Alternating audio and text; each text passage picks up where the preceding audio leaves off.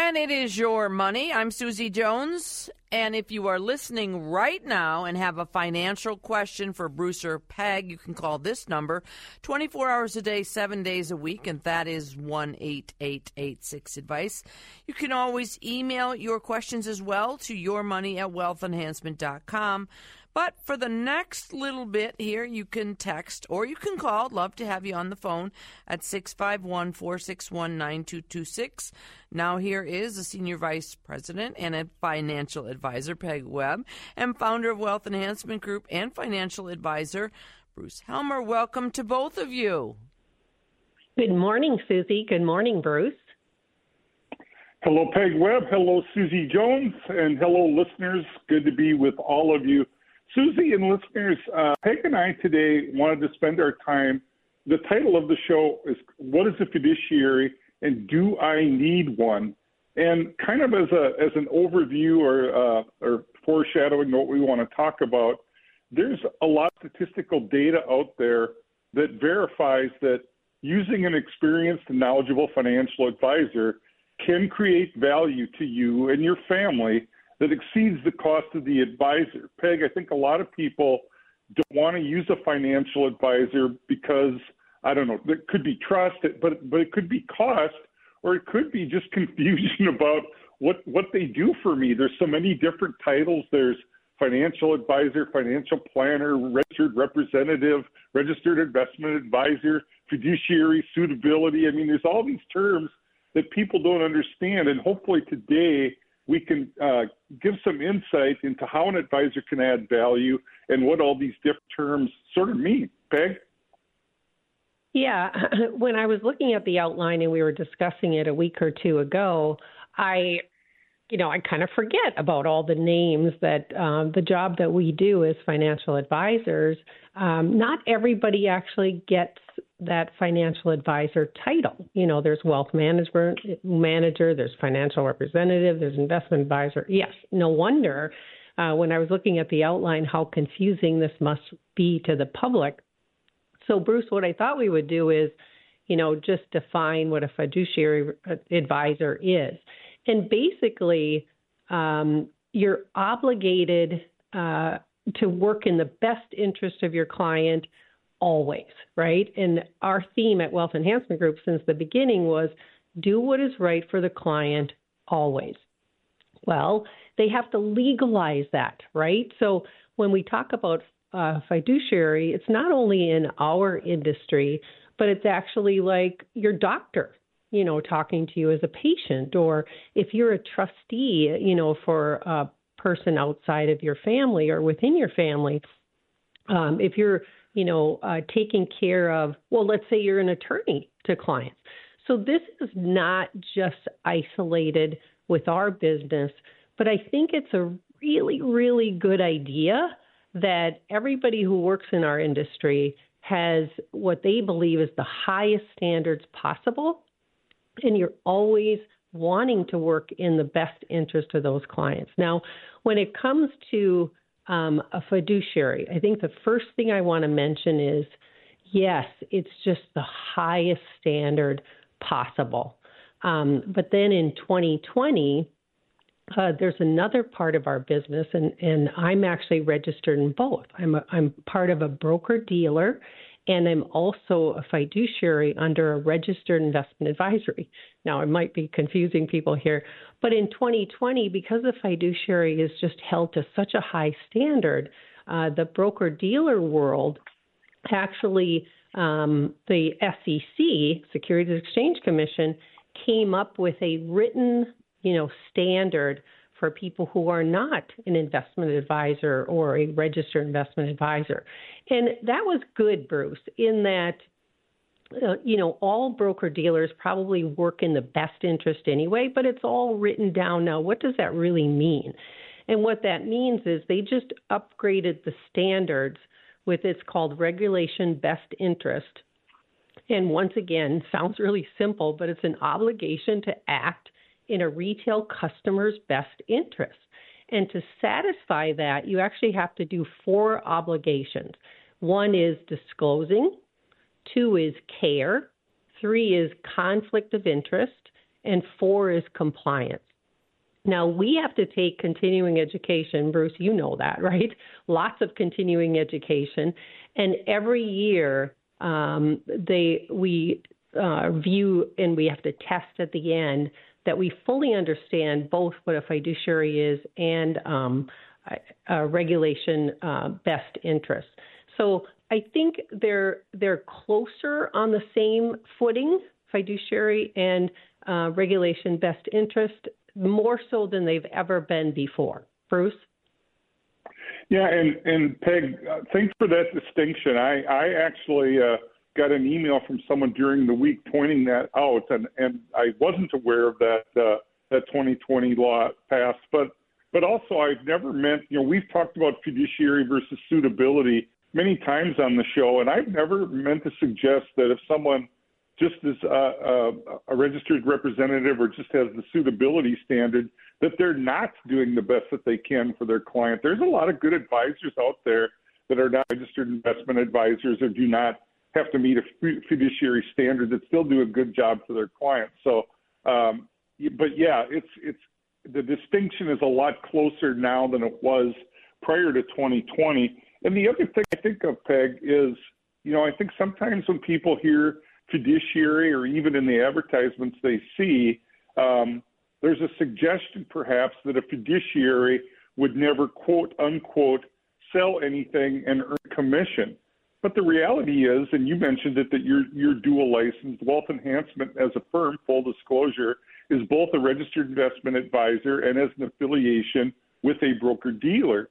And as a comprehensive financial planner, sometimes we uncover a need for long term care insurance or better health insurance or more or less life insurance. And if we sell life insurance or if we sell long term care to that client, I would suggest we're doing a good job of comprehensive financial planning and fulfilling that need.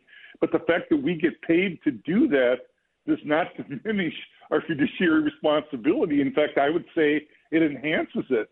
And for that don't do that, I would suggest maybe aren't giving comprehensive advice if they don't delve into some of these other areas that go beyond just investment management. Peg? Yes, I, I, I agree with everything that you said there, Bruce. And one of the things that um, everybody should know is that the uh, compliance or the training, whether you are, um, you know, a registered investment advisor with a fiduciary or if you're with a broker dealer under regulation best interest, um, you're always, always, once again, acting in the client's best interest. And what's interesting about that, Bruce, is is um, I, I love the continuing education that we are mandated to take because today um, they illustrate a lot of things to us in what I would call like movies, right? It's like real people, like and situations that maybe I don't uh, run into very often, but they're educating me on you know what is my role and and believe it or not, not disclosing something you are as guilty as you know disclosing something that may have been incorrect. So just uh, the role that we play, and I just want the listeners to know the role that we pe- play is a very high level um, role, and actually that's probably why for decades, Bruce, I have lost a lot of sleep, right? Because uh, people are actually, and, and I get goosebumps because they're asking me you know, to help their entire family with comprehensive advice that's tailored to them. And, you know, you do that using the best interest and the roundtable and, and as much information as I can get to feel confident that I'm guiding these people, just like all the advisors at Wealth Enhancement Group. But that's what I mean by what is that role? that role is something that you take seriously and make sure that you um, educate your client and you know and and not not disclose things that you think oh that'll confuse them or whatever no you you disclose so um, ultimately bruce i just wanted to tell you that you know it is a big deal um, whether you are a, a, fiduciary or you're under this um, best interest regulation uh, from 2020. Bruce? so let's segue, Peg, into how advisors can add value Um, I've referenced this study many times over the years. There's a company called Vanguard. Many listeners have, have heard of them and know them as a money manager. But Vanguard years ago did a study on whether or how advisors add value, and they've recently updated this information. They went back to the study that they did years ago, and they kind of looked at the same things. And Vanguard determined that advisors can add value in the following areas. I'll just say them really quick suitable asset allocation, cost effective implementation, in other words, expense ratio, keeping costs down, rebalancing, behavioral coaching, asset location, spending strategy, or what we call retirement income planning. What order do I make withdrawals from my investments when I'm taking my retirement income? And then differentiating between total return and income investing. And so they looked at all these categories, and Peg, you and I would not be surprised by this, but listeners might. Vanguard determined that far and away the biggest value add of all those areas was in behavioral coaching. You, you want to talk about that a little? Well, I, I can I, I can truly be a spokesperson for this because when it comes to behavioral coaching, um, I, in many cases, Bruce and Susie, I have to get help. Like for making decisions all by yourself is very hard to do. So, what I mean by that is, I have these emotions that everybody else has, knowing that my clients have them, everybody you deal with on a daily basis has them. And what we mean by behavioral coaching is when you are afraid and there's a lot of negative news, you tend to, even though you you feel like you're a strong, strong person and that you won't do it, is that you make decisions based on what you're hearing in the short term. So behavioral coaching would be this is really dramatic when it was 2008, 2009, and that market was crashing. And, you know, uh, we had so many clients that said they just wanted to bail at that time. Well, I'm so proud of the fact that all my clients, and I know within Wealth Enhancement Group, we got people to stay in. And there was only one person that I couldn't talk out of it. But, you know, looking back, no wonder it's the number one thing because we're emotional creatures. And guess what? It's our money. We've worked so hard to get this pot of money. So, of course, you're going to be emotional. So, a third party person is definitely going to be able to help you uh, be more level headed when um, you know there's drama around you, uh, co- trying to steer you into doing the wrong thing. Bruce. Yeah, I love what you said, Peg, and and you know we we all experienced that in 2008, and and to a lesser extent, even a couple of years ago, I had a little bit of that. But uh, even people that are intelligent and and informed and would tell you, look, I know about investing. You want to buy low and sell high will oftentimes deviate from that when driven by emotion. Sometimes, most of the time, it's fear. Sometimes it could be greed. And I always tell people, look, don't make an emotional decision. And it's sort, it's sort of my job to protect you or save you from yourself when you want to make emotional decisions. And just ask yourself logically, when's the last time you made a good decision when you made an emotional decision? Probably never, right? If you make emotional decisions rather than logical or pragmatic, it's almost never going to be a good decision.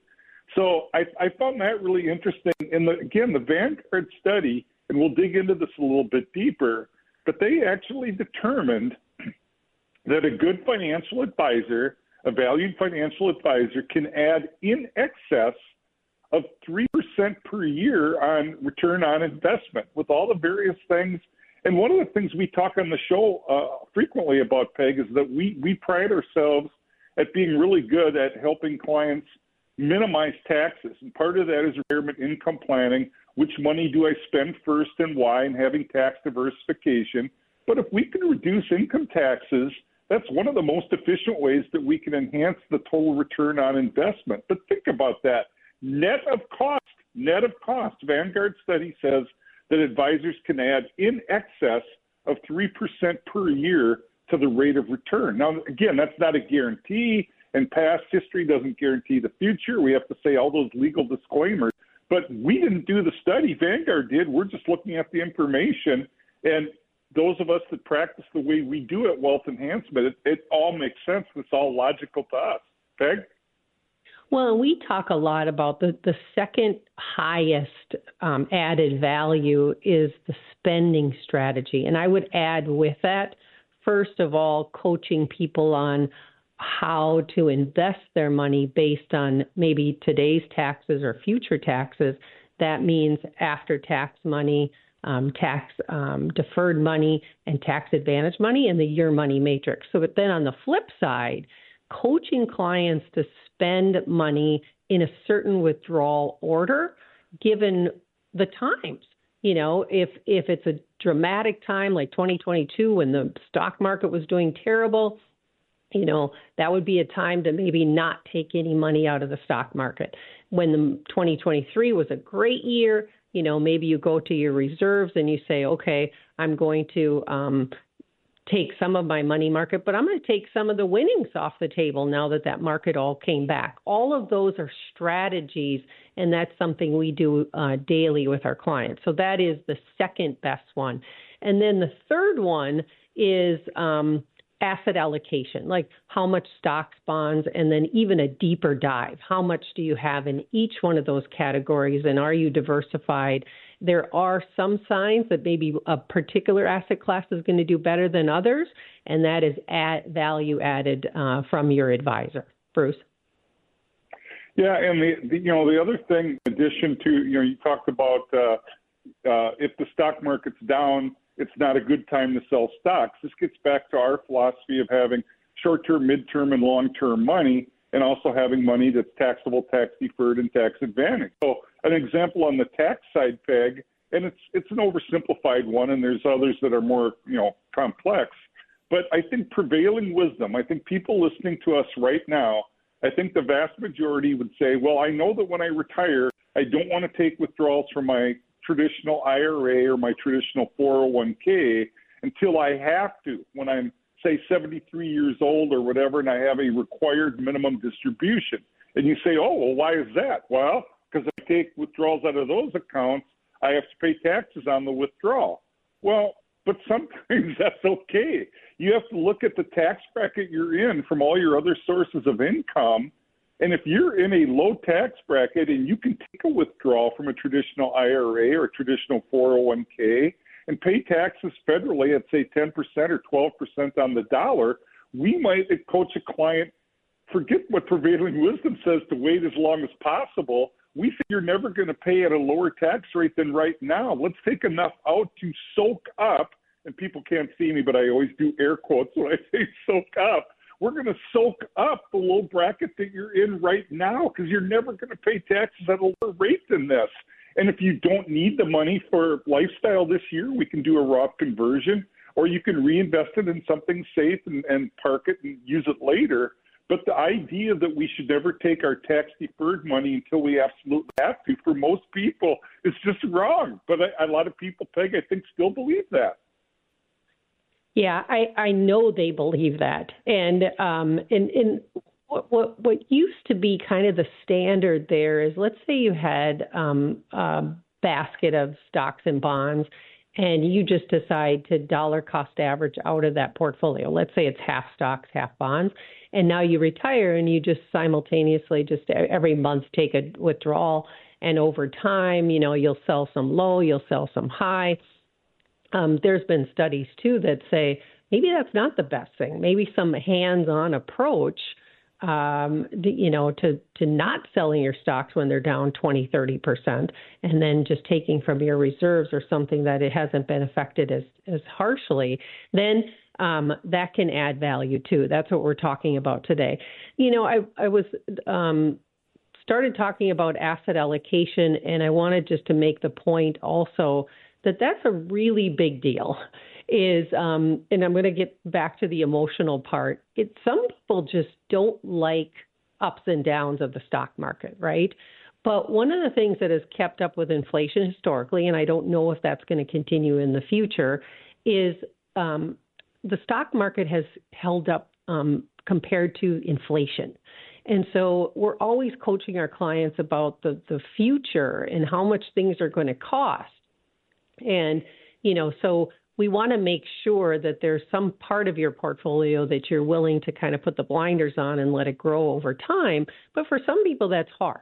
So educating them around why you would do what we want, we're recommending you do, is important too when it comes to the value add from an advisor. Bruce.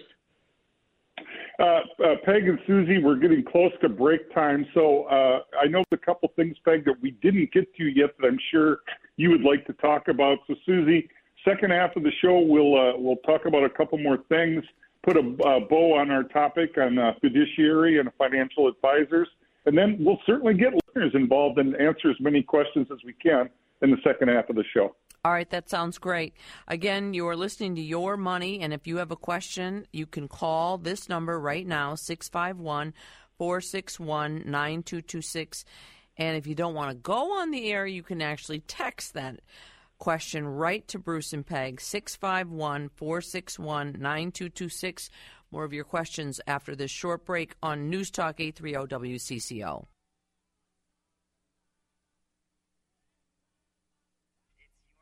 And welcome back to It's Your Money. We once again want to let you know that if you have a financial question for Bruce or Peg at any time, 24 hours a day, seven days a week. You can reach someone at Wealth Enhancement at 1 888 6 Advice. You can also email questions to yourmoney at wealthenhancement.com. But for the next 25 minutes, you can text or call 651 461 9226. Once again, Senior Vice President and Financial Advisor Peg Webb and founder of Wealth Enhancement Group and Financial Advisor Bruce Helmer. Welcome back to both of you. Thank you, Susie Jones. Appreciate that. Thank you, listeners. So, Peg and I, the first half of the show, have been talking about what is a fiduciary and do you need one? And I'm not going to recap uh, everything that we talked about, but Peg, we don't mention this enough. I'll remind listeners, uh, Minnesota listeners, Peg and I also have a, every other week we have a column in the St. Paul Pioneer Press, and I think it, uh, in t- it's in today's paper. We also wrote an article about the same topic on the fiduciary, and we included the uh, best interest uh, law change in 2020. That's included in there. And uh, so a lot of the things that we talked about, if it's not clear or you forgot you, and you get a chance to check out uh, the St. Paul Pioneer Press, the articles in there.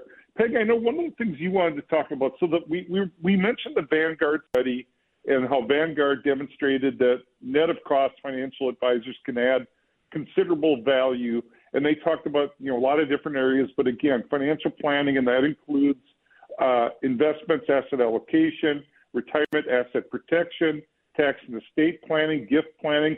But it also, I find this interesting, it mentions identifying values. Now, we talk about this all the time. What is our client, what, what are their core values? What's important to them? What makes them tick? Who are they? What are they trying to accomplish? And I've never understood. I know a lot of our industry, and I'm not trying to throw rocks at the industry, but a lot of our industry has sort of patented regular investments that they're going to recommend to everybody or advice they're going to give to everybody. And I've never understood how you can advise a client without knowing them, without understanding them, what makes them tick. We're all different. We're all snowflakes. No two people are alike. So, what are their core values? We've always done that at Wealth Enhancement, and it, and it, and it was validating and satisfying for me to see that as a big part of the of the Vanguard study. So, I know you wanted to talk more about core values. Well, I did, uh, Bruce, because that's the most fun part of my job. Is you know when you meet new people and you um, are just kind of diving in to wonder what these people are like and and what's important to them. So recently, I had um, uh, clients come in as a referral, and just to give an give an idea, and it takes a little bit of time to do this. Uh, and you have to, as an advisor, you have to kind of prompt people with questions to get them to start talking because I, I quite frankly, they had not met me before. And uh, this is very similar throughout Wealth Enhancement Group, what happens. But um, so this particular couple, I, you know, I talked about legacy, and now they were in their er, late 50s. So, you know, legacy didn't really mean anything to them, but the, so it wasn't crystal clear yet but yet they wanted to give their kids still this motivation to keep, um, you know, doing what they're doing and pursuing their lives and not saying, hey, mom and dad have all this money. Um, secondly, per- purposeful work. So um, they want to work part time versus full time. Family. Oh my, you you they didn't even stop talking about these grandkids and and the fact that they want to um, put a pool in their backyard just for these grandkids. And you could just see they were just beaming with excitement about you know living with them and through their lives in the upcoming years. Um, travel. They want to travel all over the world but yet they're conflicted. Should they do an rv should they go buy a place in florida and then um, in Minnesota, this is common, right? Their their hobbies are fishing and hunting and golfing and all those kinds of things. But I wanted to give a definition of what that might be, Bruce. You know, when people come in to see us, because they might say, "Oh, I don't know what they're really talking about." But these are something. These are things then that I typed and I put in their file and I continue to talk to them about what's important to them and think and it might change. And then following that is this whole goal session, you know. So, what do you want to do first? What do you want to do second? And it's like just working together versus a one way discussion uh, in clients like that. Bruce? Uh, I yeah, I and those are all great examples of, of you know the what we're talking about in terms of core values and why it's important. Um, else that you want to hit on um, before we go to listeners? And maybe I thought, um, in addition to whatever else you, you want to talk about, Peg, do you want to talk a little bit about how you choose an advisor? And I, I know we didn't say, you know, but we know the stats. Um, again, there's a lot of evidence out there that suggests that people that use an advisor, net of cost, I want to keep stressing that, net of cost, do better than those that don't use an advisor. Yet from the data, we know that only 35% of people use a financial advisor. That means 65% of you out there listening aren't using an advisor, which frankly, you know, baffles me. But um, if we did convince anybody today that that's not using an advisor that they should, you want to talk a little bit about how they go about finding one or choosing one? Well, I, I, I, I, I believe in interviewing more than one person. Now, if you get a strong referral from a friend or something, you know, that might be your first choice. But some of the signs, because I'm a consumer too, right? And I go hire people. Some of the things that I, uh, you know, kind of take into consideration is are they actually listening to me? Or are they, you know, seem like they're drifting and talking about or wanting to get out of that meeting? Do they seem to care about you? You know, um, because this job as a financial advisor, if you don't have that care uh, and it's not um, prevalent and, and, and witnessed, witnessed by the person who's interviewing you, then I, I can't imagine that they would even take the next step.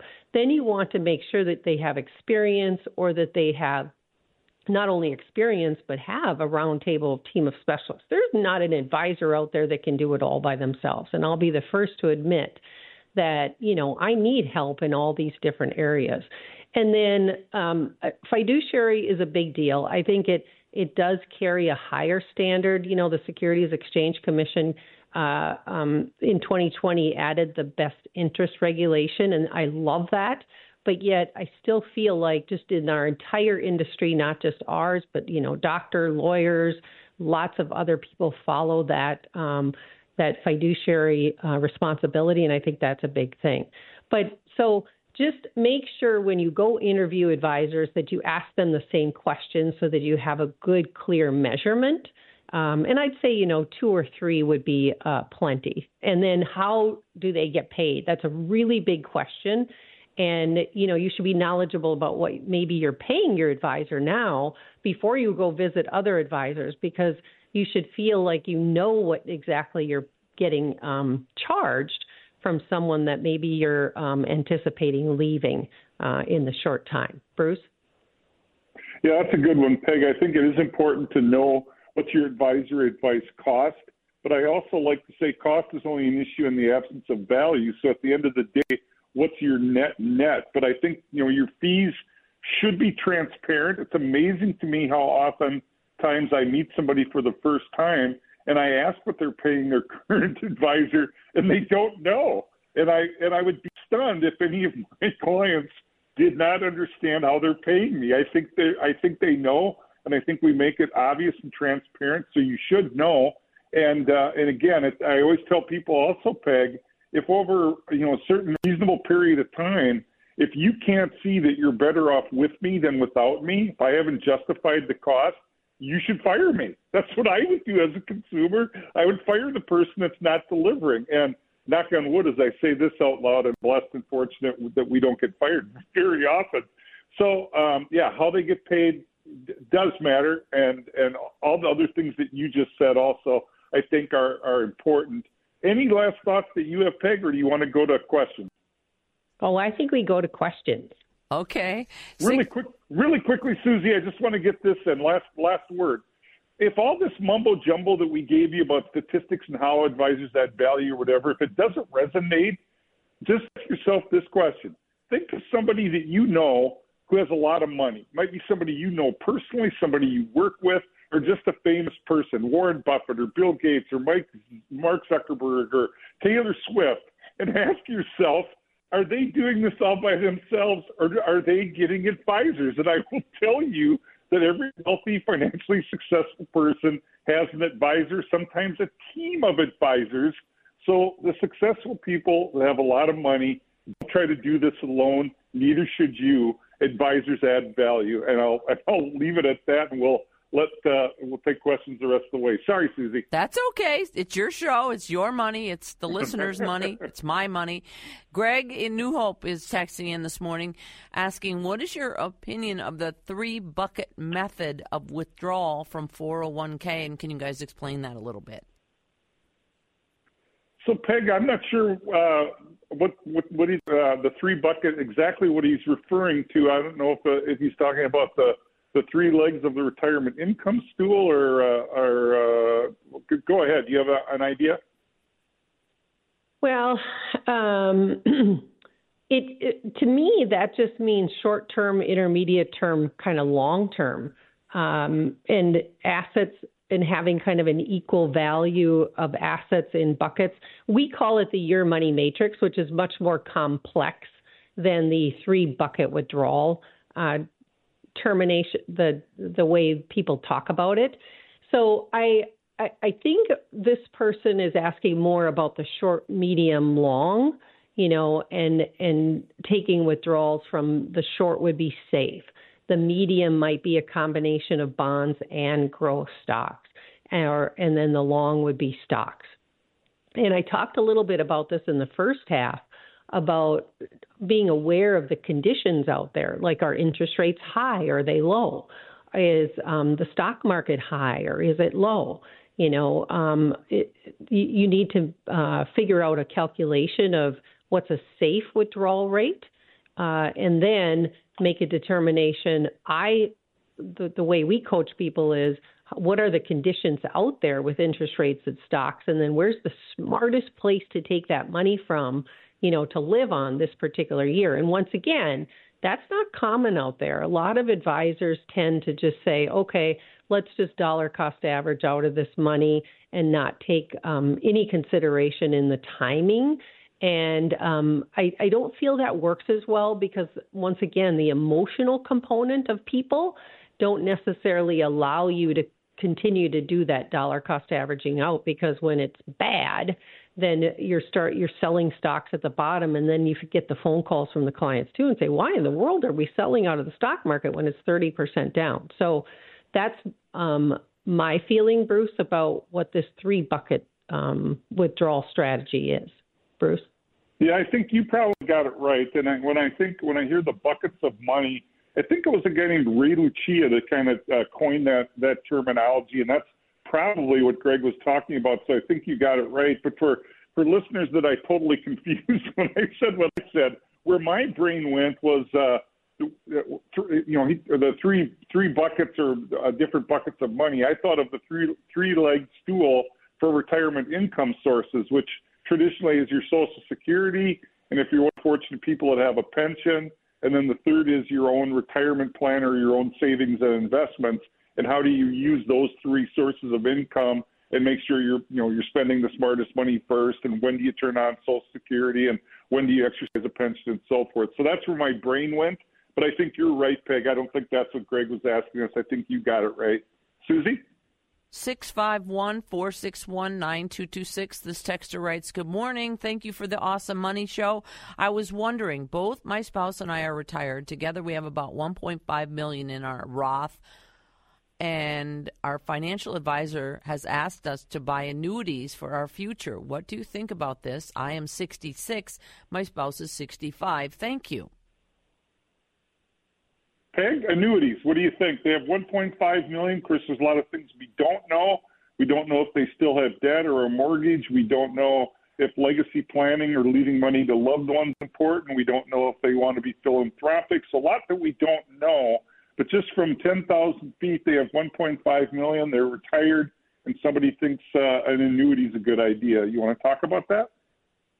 Yeah, annuities are actually an investment option, right? So uh, stocks, um, bonds, um, you could say mutual funds, you could say exchange traded funds. It's just an entity of something that you can buy.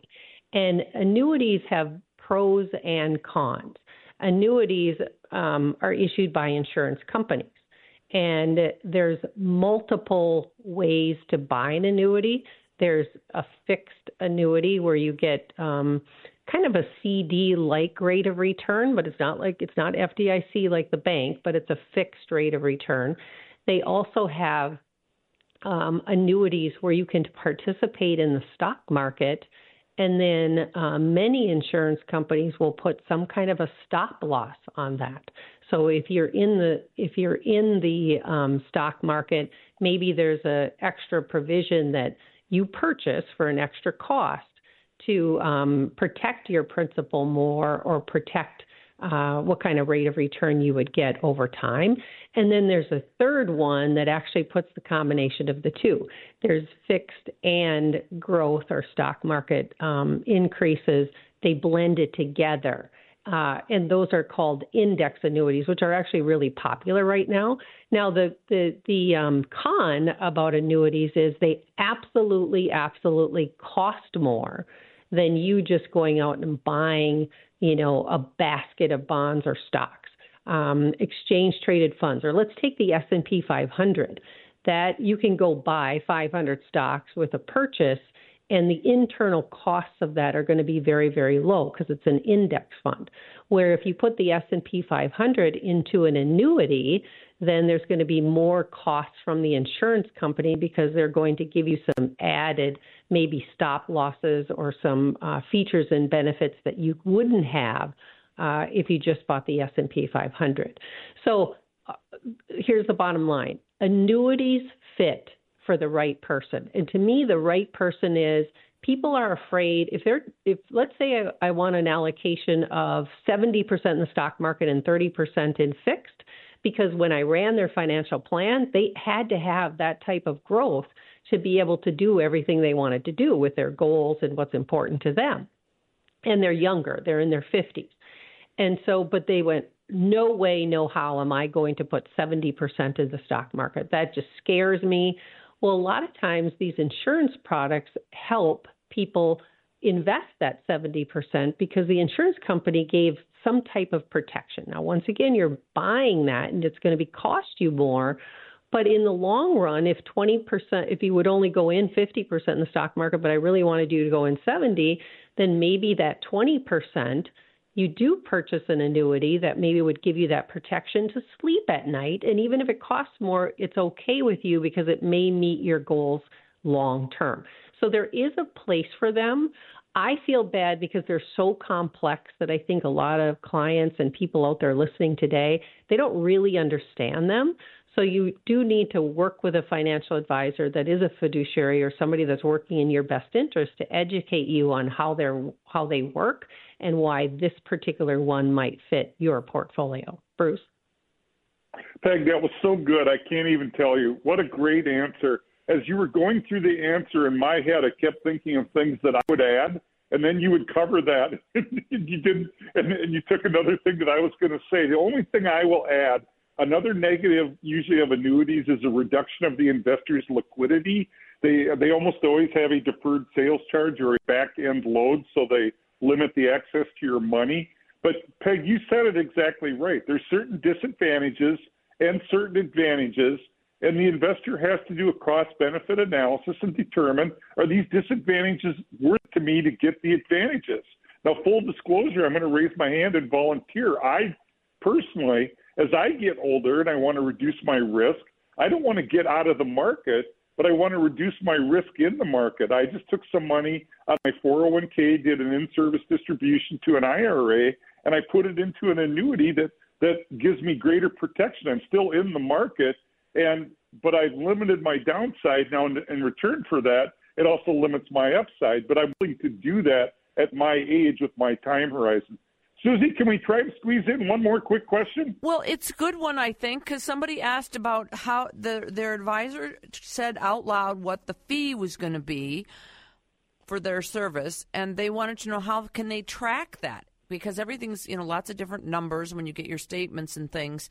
Is there a way to kind of clarify? So, as you said, some people are like, I don't know. I mean, that's that's probably a really good good information for folks to know. Right, Peg. You want to talk about transparency of fees? Got about a minute or less. Well, okay. Um, obviously, the advisor has that information, so do not hesitate to ask about that information if it isn't clear uh, Wealth Enhancement Group um, talks about the fees on your um, annual uh, review. And so we like to make sure that everybody knows what they're paying for the services that we're providing. Bruce? Yeah, on our statement, you can see it clearly. You can see here's what here's what I had at the beginning of the time period. Here's my gains or losses in the market here's my cost, here's my net number that I have right now. Mm-hmm. It's right on those quarterly statements. It's transparent, it's easy to see. And if it's never not clear to you, ask your advisor, and they should be able to give you an explanation that makes sense. Susie, I know we're out of time. Sorry about that. I was we were long winded on a couple of those questions, but they were good questions. Yeah, really good questions. And there are people that have text questions that have not gotten them answered yet. And we want to tell them they can call this number, please, 1 8886 advice. And you can also email your questions to yourmoney at wealthenhancement.com. Again, that is yourmoney at wealthenhancement.com. Free consultation. You can call and ask them anything and they'll help you out. Have a great week. See you next time.